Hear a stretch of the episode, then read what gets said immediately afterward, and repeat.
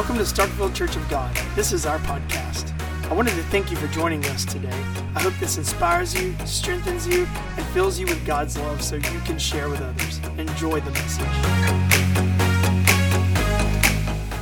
So, we start this morning with the seventh commandment, which is always an awkward one to preach Thou shalt not commit adultery. A child who was learning the Ten Commandments in Sunday school came home one day and asked his father, What does the Bible mean when it says, Thou shalt not commit agriculture? His quick witted father replied, Son, it means you're not supposed to plow in anybody else's field. The answer illustrates the concern of this commandment to keep matrimony holy by faithfulness to one's spouse. I'm going to get a little old fashioned on you here today, and that includes both present and future. So, purity, when, when it comes to this, when it comes to not committing adultery, purity not only represents those like myself who are currently married, but purity in this also represents being faithful to that spouse that the Lord has for you in a future time. I mean, in a college town, that give that's gives us special privileges and special perks, but it also gives us special responsibilities. That as we live in a day and a time where there's so much promiscuity, and you're told to just experience it in your college time and just just indulge in whatever you want to. I believe that the Bible teaches us that we are supposed to keep ourselves pure, not only if we are currently married, but pure for that future mate that we have ahead of us. You know, one thing that I, as I continue to, and I try to learn and I try to read and I try to study and see what's going on, one thing about this current generation, they take a lot of heat for a lot of things, but one thing that I, that I hear about this current generation is that they don't want it sugar coated. One thing that I'm hearing about this current generation is they, they want the truth and they want to just put it out, want you to put it out there to them and, and do it in love, but give them the truth. And generations past, uh, it's like some you had to tiptoe around, but this current generation, uh, everything that I'm reading and everything that I'm seeing, they want the truth. So you about to get it plain here uh, today. And that is the old fashioned part of there's no need to be going out and sleeping around, even if you're single, because the Lord wants you to keep yourself pure for your future husband or your future wife. We know that God ordained the institution of marriage to be a union of one man and one woman for a lifetime, according to Genesis chapter 2, verses 21 through 24. The book of Proverbs, chapter 18, verse 22 says, Whoso findeth a wife findeth a good thing and obtaineth favor of the Lord. In Ecclesiastes 9 and 9, the Bible says, Live joyfully with the wife whom thou lovest all the days of thy life. You see, our day is very similar to the days of the prophet Jeremiah when he said in chapter 23 and verse 10 that the land is full of adulterers. You see, adultery is the willful violation of one's marriage vows through sexual involvement with another person. You know, for some reason, everybody gets all tore up out the frame. You know, when you minister, when you preach, and, and we of course take a stand against homosexuality. So here I am this morning reminding us that not only is as as of course all homosexuality is sin, but listen, if you are having even heterosexual sex outside of the bond of marriage, it is sin. It is wrong according to the scripture. Hebrew thir- Hebrews 13 and 4 says, Marriage is honorable in all, and the bed undefiled, but whoremongers and adulterers God will judge. Adultery has spread across our land like wildfire, and sadly, statistics show that there's very little difference between Christians and non Christians when it comes to marital faithfulness. So I'm going to give you this as we have throughout this entire uh, series. I want to give you first uh, the command in the Old Testament, the references, and then as it applies in the New Testament. So, first, in the Old Testament, family life was a priority in Israel. In the fifth commandment, it protected the family by doing what? Calling the children to what? Children, oh, obey your parents in the Lord. And then the seventh now commandment protected the sanctity of the home by prescribing death Somebody say, uh oh, for the sin of adultery. Now, before you run out of here saying, no, I know we're in the New Testament right now. That was the old covenant. Let's look at David. Listen, if we know something about David, we know David, the Bible said, was a man after God's own heart. But if a man after God's own heart can fall into sexual sin, can I just tell you that any of us in this room can? I know sometimes we think, oh, I'm just too old or I don't have that. And I know that everybody struggles. There's, there's sins that some struggle with more than others, but never come to the place. The, the Apostle Paul is very clear. Never come to the place where you stand up and say, oh, that could never be me. I'm never going to do that because the Bible is clear to say when you become that person that said, that will never be me, it will end up being you. We must all be careful. David committed adultery with his neighbor's wife, Bathsheba, and after a failed plan to cover it up, then he had her husband killed, married her, but God still viewed the situation as evil. And later on, we find we'll get a little deeper into that. Charles Spurgeon said, God does not permit his children to sin successfully. I'm just going to tell you something, child of God. You look at people around you, you look at sinners around you, college student, high school student, you look at people around you just living like the devil, living like the world, seems like they're just getting away with it. Listen, there, there's going to come a payday someday anyway. But let me just tell you something there's something different for God's children. He's not going to allow you to just live in that stuff like people of the world do. Eventually, God's going to call you out. And for those of us that are believers, most of the time, there's going to be a wake up call that's going to come quicker. Somebody say hallelujah. Because the book of Second Samuel, chapter 12, verse 10 the prophet Nathan comes and he confronts David and told him that the sword shall never depart from your house. I'm about to give you a very tough truth. Are y'all ready for this truth? I know that everybody don't always like it, but here's one of those I said. You're going to get some non-sugar coated stuff this morning. Here's the cold hard truth about sin. You can be forgiven. The blood of Jesus will wash your sins away, but there is consequences for the sin that you commit in this life that you will always have to deal with with sometimes on this planet if you are so promiscuous and you come up with a SDT, STD, sometimes some, God can obviously, He can heal it, He can do it. But how many of you know that sometimes, even though you're washed in the blood of the Lamb, He forgives you and in the scope of eternity on this planet, you may have to live with a SD, STD the rest of your life. Uh, the, the same thing with drugs. God will forgive you. There's no sin too great that God can't forgive you. But sin here on this planet still comes with consequences sometimes. I've seen it. I've I've seen people that used to be really bright, people that used to be really sharp, and they fry their brain with drugs, and they come to know the Lord, and they're forgiven, and they're on their way to heaven, but they live the rest of their life with a burnout brain because they have to live. I told you I know this ain't popular preaching. And listen, I understand, I'm not saying God won't forgive. No, but I am telling you that sin does still scar our life. So, what I'm trying to do this for is to tell some of you young people out there, and if I could pull up probably four or five people that would testify, and I'm not going to do it, I think they would be on board with it. And I'm trying to tell you if you don't have to go through it, don't go through it. God will forgive you. God will, yes, but I'm sure, like I said, I know that there's people that would say, don't go through it if you don't have to. Stay away from it. Though forgiven by God, David experienced much trouble, including the death of four sons, three by the sword. David paid a high and painful price. We talk about David a lot, and I think I've, you've heard me. I've preached on David a lot. I like the life of David. And, and the beginning of David's life, I mean, it was awesome. But you read about the end of David's life and the price that he had to pay for his, his mistakes, and, and it was a high and painful, very painful price. I got to move on. We look then at the man Joseph. I, I don't have time. I got to hurry up this morning.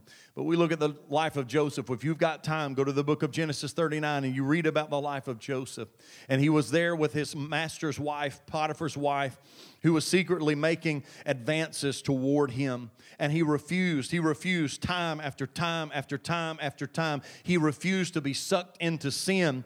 And for a time, it seemed as though that he would pay a steep penalty for staying pure and refusing to give in to her advances. But even though he was temporarily falsely accused and imprisoned, it was temporary. And Joseph's story ended much different than David's story. David's final years were filled with tragedy, but yet Joseph's were filled with success, reunion with his family, and blessings for him and his family. In the latter years of his father's life, he brought his two sons into the room where Jacob was dying, and the Bible said that the grandchildren of Joseph received the blessing that normally would be reserved only for the children. Why is that? I know it's harsh. I know a lot of people don't want to talk about it anymore, but I'm telling you today, yes, you could be forgiven for any sin, but if you will be faithful and you will be obedient and you will be pure, you will open up your life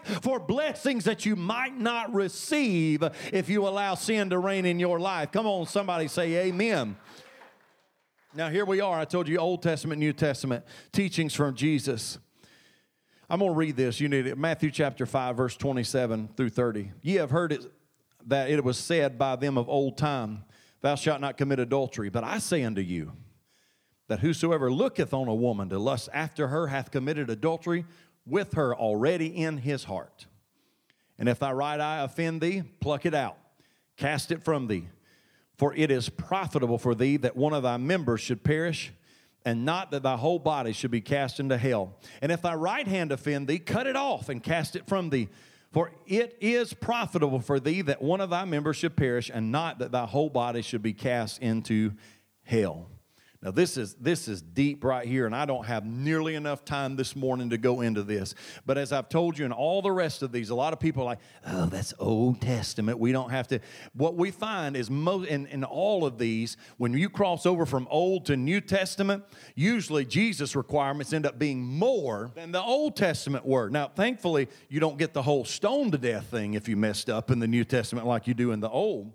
But however, Jesus says, hey, you've heard it said, you've heard it said, don't have adultery. He says, if you look at somebody lustfully, you've already done it in your heart. In other words, he says that it's not just limited to the outward deed. There is a saying, you listen to me very clearly.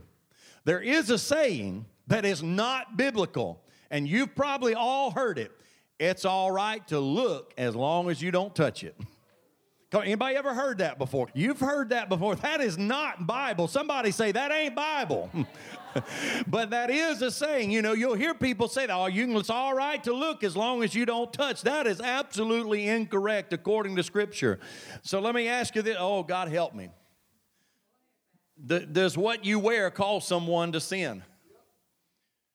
Now I know, listen, if somebody's heart's full of lust, you, you can have you can have you can have clothing from the end of your toe all the way up and cover and just have eyeballs sticking out if you want to. And if somebody's full of lust, they can still lust. I realize that. And I'm not listen, I want you to I want you to stay with me because I know this is unpopular stuff nowadays. Who are you looking good in? Who are you walking around half naked for? What are you doing? Men and women, what are we doing? See, the problem is not the eye or the hand, but it's the mind and the heart, really, when you come down to it. You got to come down to the root of the problem. See, God made the body to want and do what it does for the continuance of life. I'm going to say that one more time because I read that fast, and y'all, y'all are grown ups in here. God made the body to want and do what it does for the continuance of life. And it's good and holy in the confines of marriage. In fact, the Bible even goes on so far to instruct married couples not to withhold from one another except in times of fasting. Christians are called to bring that body or flesh into subjection through a spirit filled and a spirit led heart and mind. Now, Jesus, of course, does teach in John chapter 8 and verse 11 that adultery, like every other sin, can be forgiven. As he, looked, as he looks at that woman that had gotten caught in adultery, numerous times she had been committed committed this sin he looks at her says neither do i con- condemn you go and sin no more It is a forgivable sin, but one that we should avoid just like any other sin if we can. So, how do we avoid this sin? Real quick, I'm going to give you this. First of all, just like Joseph did, you got to run from compromising situations. Later on, New Testament, 1 Corinthians 6:18, the Apostle Paul writing to the church in Corinth, he says, Flee fornication. Every sin that a man doeth is without the body, but he that committeth fornication sinneth against his own body. Sometimes you got to run. Now again, I'm not here to be I'm not here to be vulgar. I'm not big, but let's just be honest. All of us. I told you earlier, God made the body to do and uh, to do and want what it does for the continuance of life. And every single one of us, though at different times in our lives, we got more hormones racing through us than at other times. Every single one of us can find ourselves in a, in a moment of temptation and a moment that we can be put in a compromising situation. And how do you avoid this? If you find yourself there, don't don't do like David did and linger on the balcony looking at it. Do like Joseph did. And if you've got to leave your coat behind, run from it. Avoid bad influences. Listen, you don't need friends that are encouraging you to cheat on your spouse. You don't need friends that are encouraged. High school, college, you don't need friends that sleep around all the time and encourage you to do it. Stop lustful thinking, Romans 12, 2, and be not conformed to this world, but be ye transformed by the renewing of your mind, that you may prove whether it is good, acceptable, and perfect will of God. Job said in Job 31 and 1, he said, I made a covenant with my eyes not to look lustfully at a young woman. And that includes in person, on a screen, on a magazine, Come on, somebody. Uh, listen, used to, let's just be honest here. Used to, even when I was a kid, used to, to find it, you had to come up with some magazine somewhere. Now it's just available on any screen, any device, it, it's coming at you. How else do we do it? We develop a loving marriage. Can I just tell you, if any marriage is going to work, it's going to take work if any marriage is going to work, it's going to take work. Anything worth anything. You've heard me say this, and if you hear me, if the Lord tarries, you're going to hear me say this a whole lot more. Anything worth anything is going to take work. We live in a society where everybody wants everything just handed to them and given to them, but this Bible does not teach this. This Bible teaches if you want something that's worth something, you got to work at it. How else do we avoid it? We realize the destructive nature of sin. Hebrews 11 25, choosing rather to suffer the affliction of the people of God than to enjoy the pleasure of sin for a season. One thing that I've always tried to do as a preacher and especially as a pastor is I don't ever want anybody to come up to me later and say, Well, why didn't you tell me that? Why didn't you tell me the whole story? I'm going to tell you the whole story. The Bible is clear about it. There is pleasure for, in, for a season in sin. It's going to feel good at first. There is obviously, it would not be temptation if it didn't. Listen, there's no temptation for you to say, Are you tempted to go out there and get on South Montgomery and see if a car will hit you? Absolutely not, because it'll hurt. It's not a temptation to me. But a temptation means, yes, it's going to sin always feels good at first, but leaves you in a much the the wage of Romans 6:23, the wages of sin is death. But the gift of God is eternal life through Jesus Christ our Lord. I got to keep moving. I told y'all it'd be a miracle. Come on, somebody say, say, hurry up, preacher. We got to get through this. We got to look at this eighth commandment. Eighth commandment is this it is, thou shalt not steal. It focuses on how we treat another person's possessions and how we use our own, the sanctity of private property. And so, for this commandment to have the effect God desires, I need you to get three fundamental truths. We're going to hit these quick. Are you ready? First of all, the fundamental truth God owns everything. Everybody say, God owns everything. Exodus 19 and 5. Now, therefore, if you will obey my voice indeed and keep my commandment, then you shall be a peculiar treasure unto me above all people, for all the earth is mine. Psalms 24 and 1. The earth is the Lord and the fullness thereof, the world and they that dwell that in.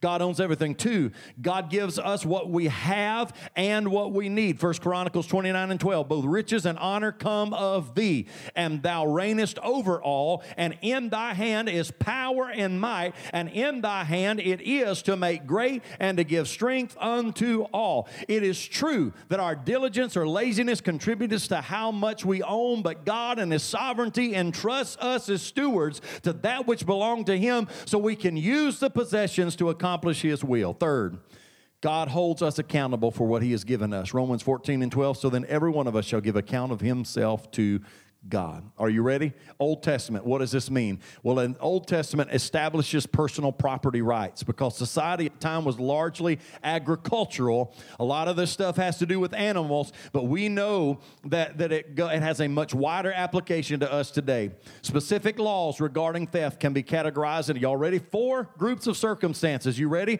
Relationships, number one, relationships between individuals. According to Leviticus 19, 11, and 13, people were not to secretly steal, defraud, or aggressively aggressively rob others. Don't steal stuff from other people. Somebody say amen. Two, stone landmarks in indicating property boundaries were not to be moved. Don't, they didn't have deeds. You couldn't go up to the courthouse and get GPS markers and find out. They were stone markers that represented boundaries for property, and people could, if they nobody was paying attention, moving around, and God said, Don't you do that. Third, borrowed, according to Psalms 37 21, borrowed money or possessions were to be repaired or returned on time. Fourth, loans between believers were not to include interest, according to Deuteronomy 23 19 through 20. And fifthly, aiding and abetting theft was still viewed as theft, according to Proverbs 29 and 24. Then there were acts of kindness and justice. Number two, when finding something that had been lost by someone else, it was to be returned to that owner, according to 23 and 4 of Exodus. According to Exodus 22 5 and 6, number two, that it were unintentional property damage required compensation, according to Deuteronomy Deuteronomy 23 and 24, there were systems of gleaning for the poor to help them. Are y'all still with me? Two was acts of kindness and justice. Three, commercial situations involving business. In Proverbs 11 and 1, merchants were not to rob co- consumers by intentionally misrepresenting products for sale to increase profits. Don't lie to them. Listen, if I say I got this pair of reading glasses here, this is what they are pay, uh, you can give me a hundred bucks for them. Now, if you're dumb enough to pay a hundred bucks for them, that's your call. Because all I'm telling you is they're reading. Now, if I was to take, now these reading glasses, if you put them on, you can look into the future. you can have them all the, for the low cost of $100. What am I doing? I'm defrauding you there. I'm telling you an untruth there about that. So uh, don't defraud. Fourthly, there are spiritual situations involving God in Malachi 3 and 8. You know this one. Will a man rob God? Yet you have robbed me. But you say, Wherein have we robbed thee? In tithes and offerings. We find that degrees of punishment were prescribed based on the circumstances of theft and the value of the object stolen. Punishment always included restitution and sometimes execution. Uh, that's Old Testament. So let's look at reasons people say they steal. Some say, I thought it would be exciting. I knew it wouldn't hurt anyone. Some say they have so much, I knew they wouldn't miss it. Some say my employer should be paying me more. Some say the devil made me do it. Come on, somebody. The devil made me do it. That's always a he. You know he don't do everything. Sometimes you we can't blame everything on the devil. Some people say, well, everybody does it. And then the real reason came from Achan and Joshua 7 after they had raided and defeated Jericho, they were told not to take anything. Why? Because Jericho was the first fruit. There's a lot of reading there. Jericho was the first fruit of the land. And what is the first fruit belongs to the Lord. They were told, don't you take anything from Jericho. But Achan, the Bible said in Joshua 7, said, I saw, I coveted, and I took it. We find that Jesus encountered thieves in the cleansing of the temple in Matthew chapter 21. He dealt with theft by judging it because they had concocted a corrupt system of currency exchange and Jesus took action to turn the den of thieves back into a house of prayer. We find also in Jesus' ministry in Luke 19 the conversion of a tax collector. Jesus forgave theft. Now, it wasn't the fact of the taxes because Jesus himself paid the tax, but it was the Jewish tax collectors who overcharged citizens for their own personal gain, and it was sanctioned by the Roman Empire. Zacchaeus got saved and stopped overcharging and made restitution. Also, in the life and ministry of Jesus, we see the crucifixion with the thieves in Luke chapter 23. That he bore the sins of the thieves that he hung in between, and he forgave the one that simply did what? Asked for forgiveness. So let's look what's theft now. That was then, that, what's now? A university survey of 323 teenagers revealed that more than 90% thought that theft was wrong, but they weren't sure why. The most common reason given was they thought they might get caught. I'm going to say that one more time. The most common reason why they thought theft was wrong was because they might get caught, not because there was a value of personal property. Theft characterizes the lost. Christians who practice theft are to turn away from it because it represents how unbelievers act.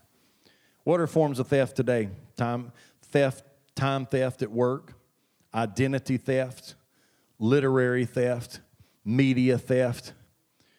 How many of you remember? that some of you young people, uh, you're so young, you're going to have no idea. But I'm about to date some of us. How many of y'all remember Napster? Anybody remember Napster?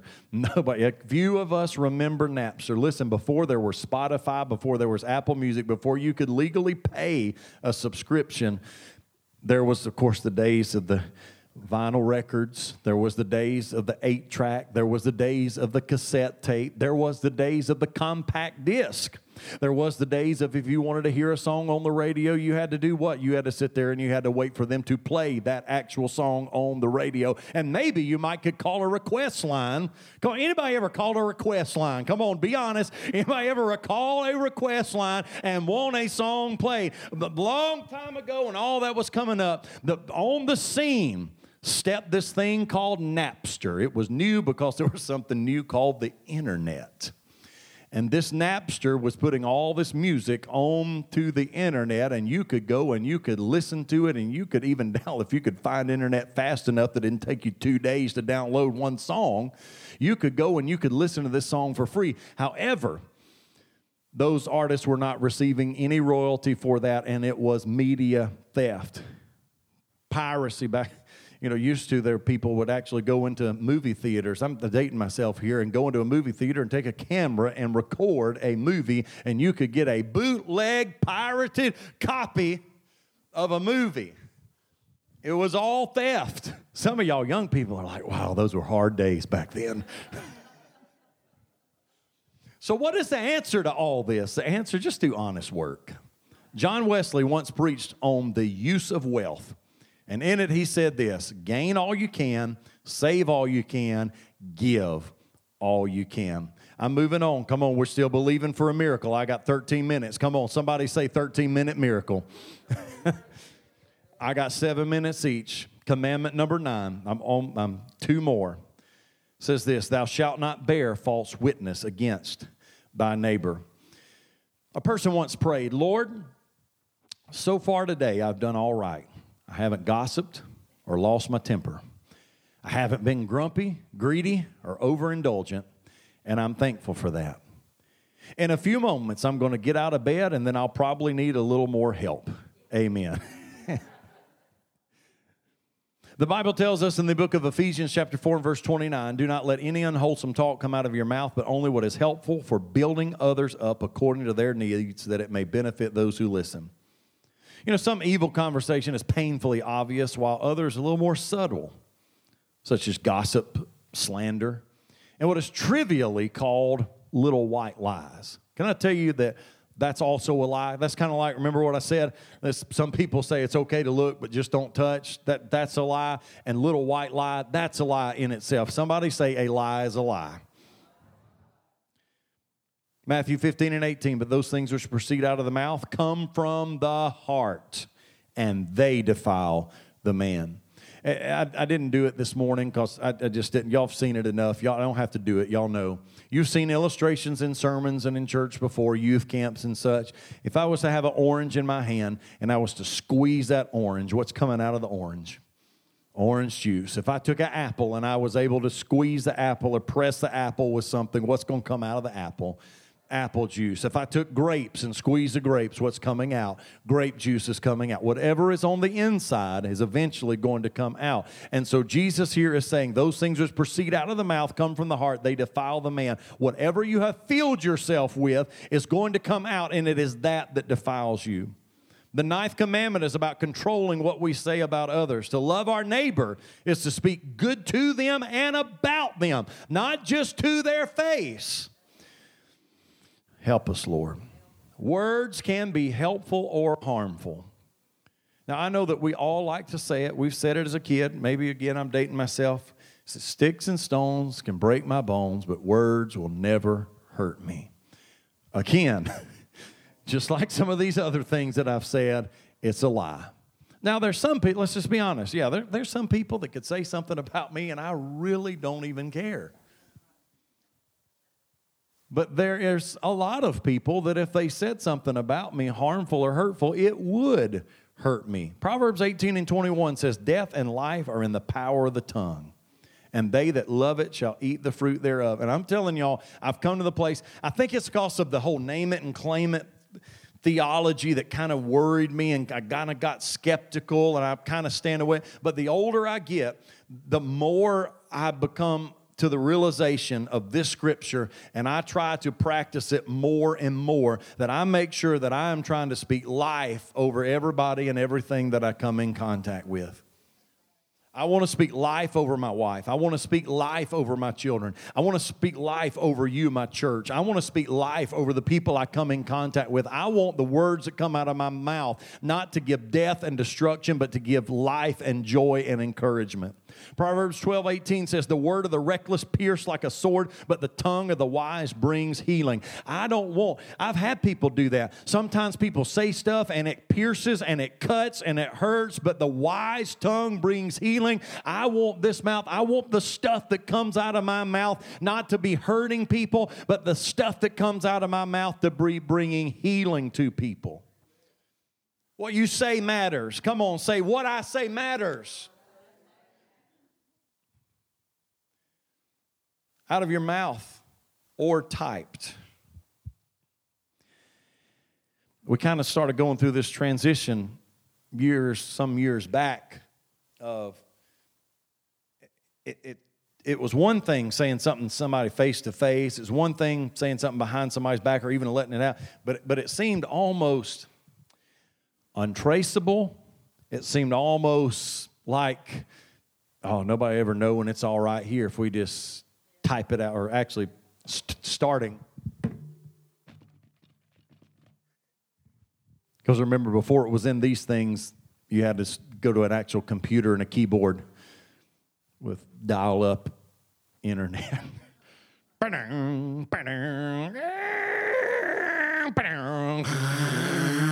Come on, I'm dating myself and everything here tonight. Can I say that it matters what you say and it matters what you type? Well, I don't care if you type it on a phone, on a keyboard. If you're putting it out there, it may not be coming out of your mouth, but it is coming out of you again. It's a whole thing about squeezing. You're getting squeezed, it just ain't coming through this, it's coming through this, but it still matters. Psalms 139 and 4 Before a word is on my tongue, you, Lord, know it completely. So, before it's ever on your tongue, so even if it never comes out of your tongue and it comes out of your little typey fingers, the Lord still knows it. Matthew 12 and 36 But I say unto you, every idle word that men shall speak, they shall give account thereof in the day of judgment. So, let's look at this in this Old Testament setting. It's given in the courtroom setting. I got seven, I got to hurry. The ninth commandment places us in this courtroom setting where witnesses must speak the truth if justice is to prevail. In ancient Israel's legal system, a number of divine guidelines were followed to secure the truth from witnesses. The first was this in Deuteronomy 19 and 15, it required two or three witnesses. You couldn't just have one on one because it's that one person might be lying. Have a grudge. It required at least two, preferably three witnesses. Secondly, there was a perjury penalty. If you got caught lying, there was a penalty there. Those giving false testimony would be sent. Listen to this. Those giving false testimony in Deuteronomy 19, 16 through 19 would be sentenced to the same punishment that would have been imposed on the accused, including execution. So let's just say you got, you got mad. You got mad at Eric. And you go to court and you know that Eric did not kill a man. But you're mad at Eric, and so you go into court and you say, Oh, I saw him kill him and it gets found out that you lied about that, you get sentenced to the punishment that he would have received for your perjury, and that would have been death. Then we find that in this there was a participant in execution in Deuteronomy 17 and 7. This is rough stuff here. The hands of witnesses must be the first in putting that person to death, and then the hands of all the people you must purge the evil from among you. So, in other words, if you saw somebody kill somebody and you testified to it in court that you saw it as a witness, that you must be one of the first, whether whatever it may be. If it would obviously then uh, probably some sort of hanging or, or, stoning, whatever it may have been. But if in today's electric chair, lethal injection, firing squad, whatever it may be, the witness that saw it must have been the first one to do it. Well, then you say, well, you know what? I'm just not feeling that. I'm just going to keep my mouth shut. That don't work either because anyone who had valuable evidence was not to withhold it or they would be guilty of a sin. In Leviticus 5 and 1, if anyone sins because they do not speak up when they hear a public charge or testify regarding something they have seen or learned about, they will be held responsible. That's, that's pretty heavy stuff, isn't it? So let's go beyond the courtroom. The courtroom is not the only place God expects the truth. Somebody say amen. It's not just in the, in the courtroom where you go and you put your hand on the Bible, raise your right hand, all that stuff. It's not just there everywhere. Some uh, lying, the Bible talks about lying. Lying, the noun, is a false statement made with deliberate intent to deceive and unintentional, and excuse me, an intentional truth, a falsehood. Synonyms are falsification. Antonyms are truth. Something intended or serving to convey a false impression, imposture. His flashy car was a lie that deceived no one. An inaccurate or false statement, a falsehood. The charge or accusation of telling a lie, he flung the lie back at his accusers. The verb to speak falsely or utter untruth un- unknowingly as with intent to deceive. Synonyms are a fib. To express what is false, convey a false impression. This also by spoken word or written or typed. Come on, just because you type it or you write it, don't get you out of it. If you express it, however it may be. How else is this manifest? It's manifest in cheating. It might not be stealing if someone allows you to cheat off them, but it is still lying. Because tests are intended to find out what you know. I can remember growing up in the church, there was a little song, and it was out of Revelation 21 8. Anyone ever remember that? the fearful, the unbelieving, the abominable, the murderers, the whoremongers, the sorcerers, and idolaters, and all liars shall have their part in the lake which burneth with fire and brimstone, which is the second death. Revelation 21 8. Anybody remember that as a kid growing up at the church? You better not lie. Revelation 21 8. You lie, you fry. Come on, somebody. Gossip. Leviticus 19 and 16, thou shalt not go up and down as a talebearer among thy people, neither shalt thou stand against the blood of thy neighbor. I am the Lord. Proverbs 11, 13, a talebearer revealeth secrets, but he that is of a faithful spirit concealeth the matter. You don't always have to feel like it's your business to blab everything that you possibly know or think you know. Now, I'm not talking about a crime. Obviously, I, I, read to you where the Bible requires us to be witnesses whenever somebody, I'm talking about you just want to tell something. Somebody say amen. It comes from a Hebrew word. If you want to look it up, Strong's number is 7402. It is a scandal monger as traveling about. Slander, slander, talebearer, informer. So, how do we keep our tongue in check? James 3 and 8. But the tongue can no man tame. It is an unruly evil full of deadly poison. Yeah, he had that in your mouth, did you? An unruly evil full of dead. Nobody can tame this thing, the Bible says. That's why you got to have the help of the Lord. Come on, if you ain't shaking too, too many hands, just say, I can't do this. I can't kick this on my own. I got to have Jesus to do this. Psalm 141 and 3 Set a watch, O Lord, before my mouth, keep the doors of my lips. Sometimes you got to say, Lord, help me to shut up. Because we just want, we are in that world and we are in that society where we just think we're supposed to tell it all and say it all. Sometimes we just need to shut it up. Rip it up, rip it up, and throw it a key. Psalm 39 and 1 I said, I will take heed to my ways that I sin not with my tongue. I will keep my mouth with a bridle while the wicked is before me. A lot of times, no matter where you are, foreigners are easily identified by their speech.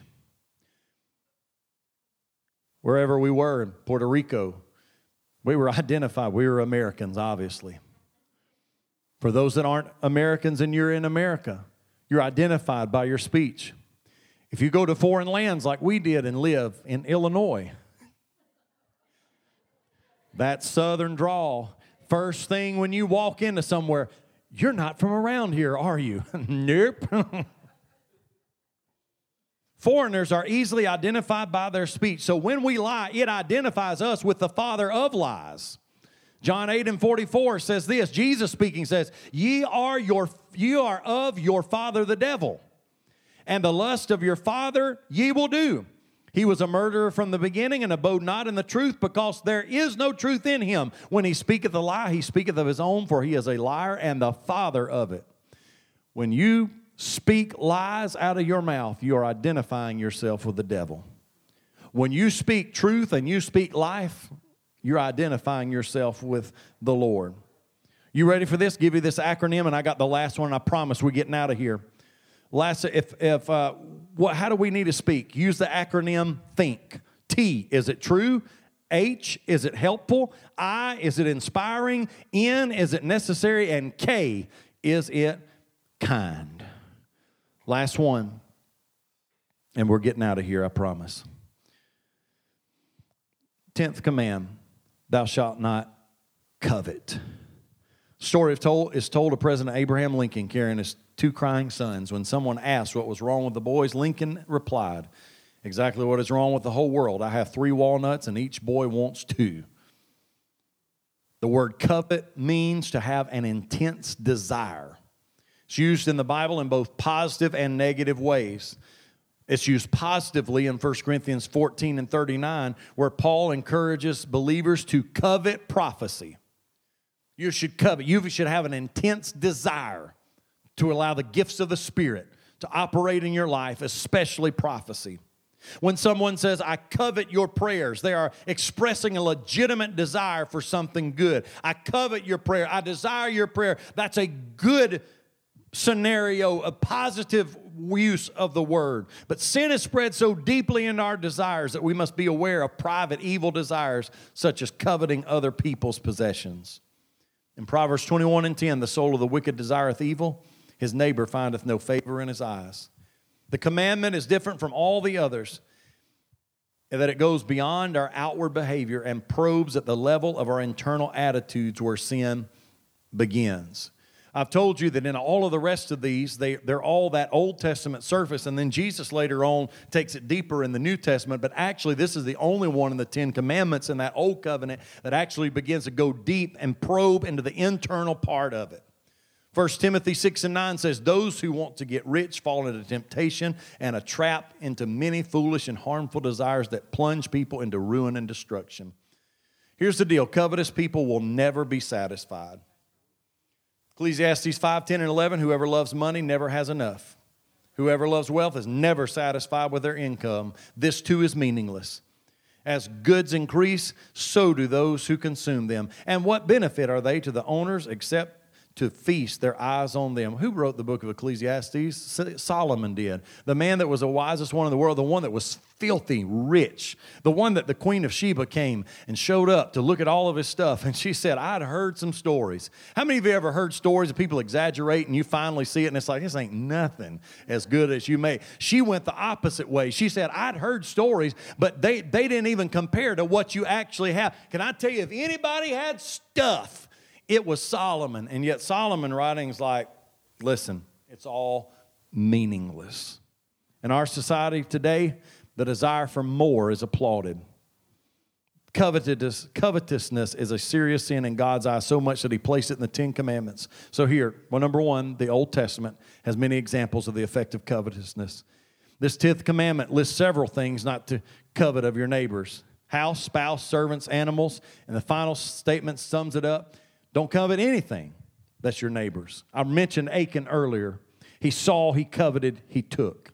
He coveted what it was God's. Remember, I told you Jericho was the first fruits. It belonged to the Lord. And he coveted what did not belong to him. It wasn't his neighbors. It wasn't Joshua's. It wasn't one of his fellow soldiers. It was God's. He coveted what was God's and he looked too long. And it cost the lives of 36 fellow soldiers, Achan and his entire family for that mishap. Ahab and Jezebel two of the wickedest people that we, when we think about wicked people in the Bible, Ahab and Jezebel are usually up there, number one on the top of the list. They were extremely wicked. Well, did you think about it. What caused their downfall? And ultimately, what we find was the straw that broke the camel's back. Well, it wasn't idol worship, they did that a long time. It wasn't persecuting the prophets, they killed a lot of them.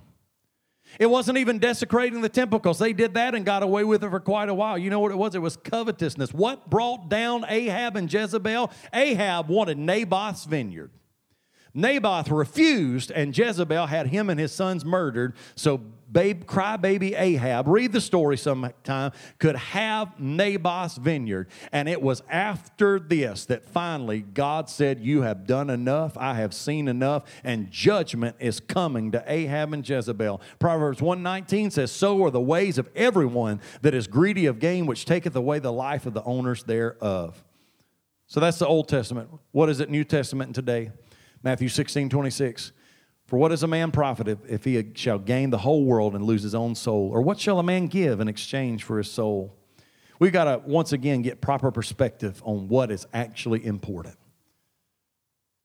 How many of you here how many of you here, you're a Christian? You, you know the Lord. Come on, the testimony time. You're a Christian. Anybody, come on, raise your hand. Don't be ashamed of it. Y'all acting like y'all are afraid. I'm, I'm a Christian. Can I tell you the condition of your soul? Your relationship with the Lord is number one. That is the very most one important part of your life, your soul. Get a proper perspective on what is important again. Your, can I just tell you, your marriage is one of the most important things in your life. Parents here, your child is one of the very most important things in your life. Stuff comes and stuff goes. Luke 12 and 15, and he said unto them, Take heed and beware of covetousness, for a man's life consisteth not in the abundance of the things which he possesseth.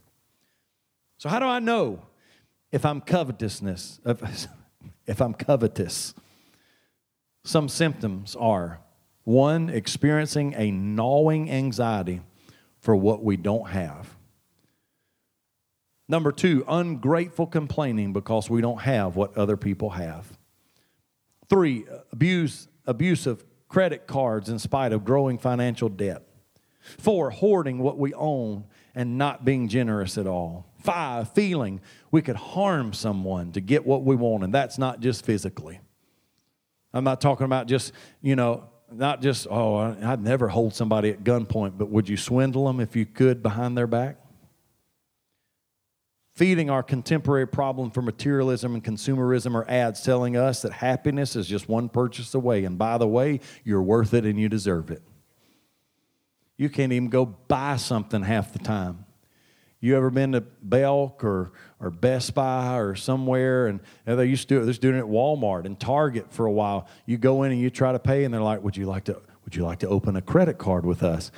No, are you sure? If you buy, you could save five dollars right now on this purchase. If you get, no, I don't want. Are you sure? Because you could get it. No.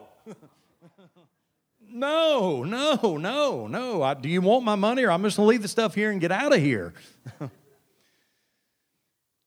Our prayers can even be affected by covetousness.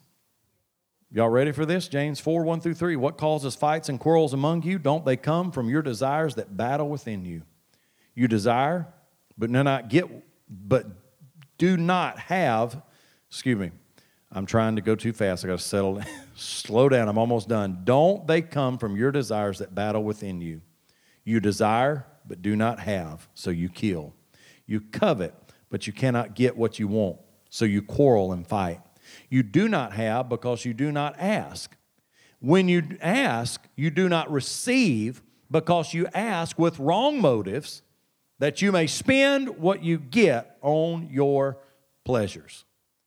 We have not because we ask not. Then he says, sometimes you are asking, but you ain't getting it because all, the only reason you're asking is because you just want to fatten yourself up and have more and more and more for yourself.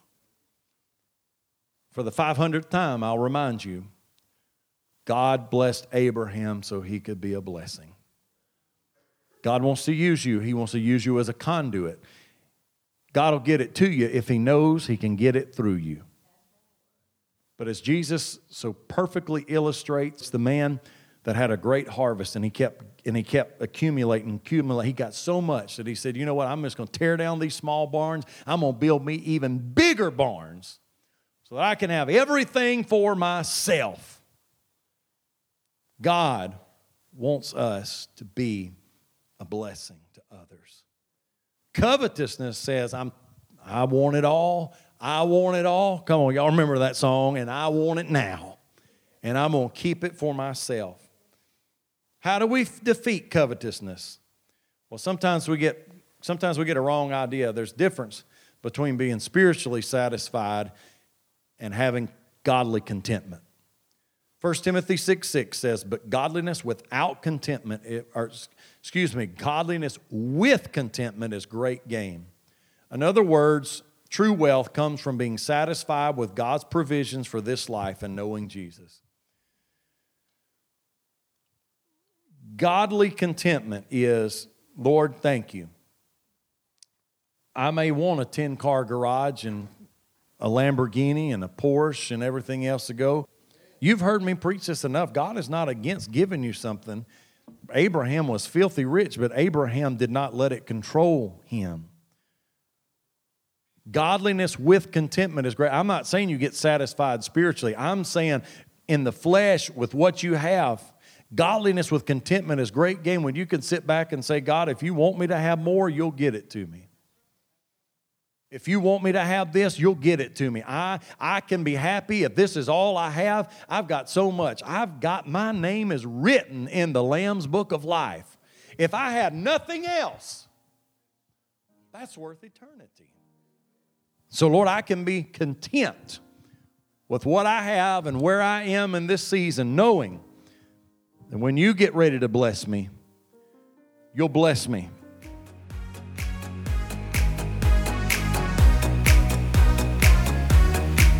Thanks for listening to our podcast. To find out more about us, follow us on social media at Starkville COG.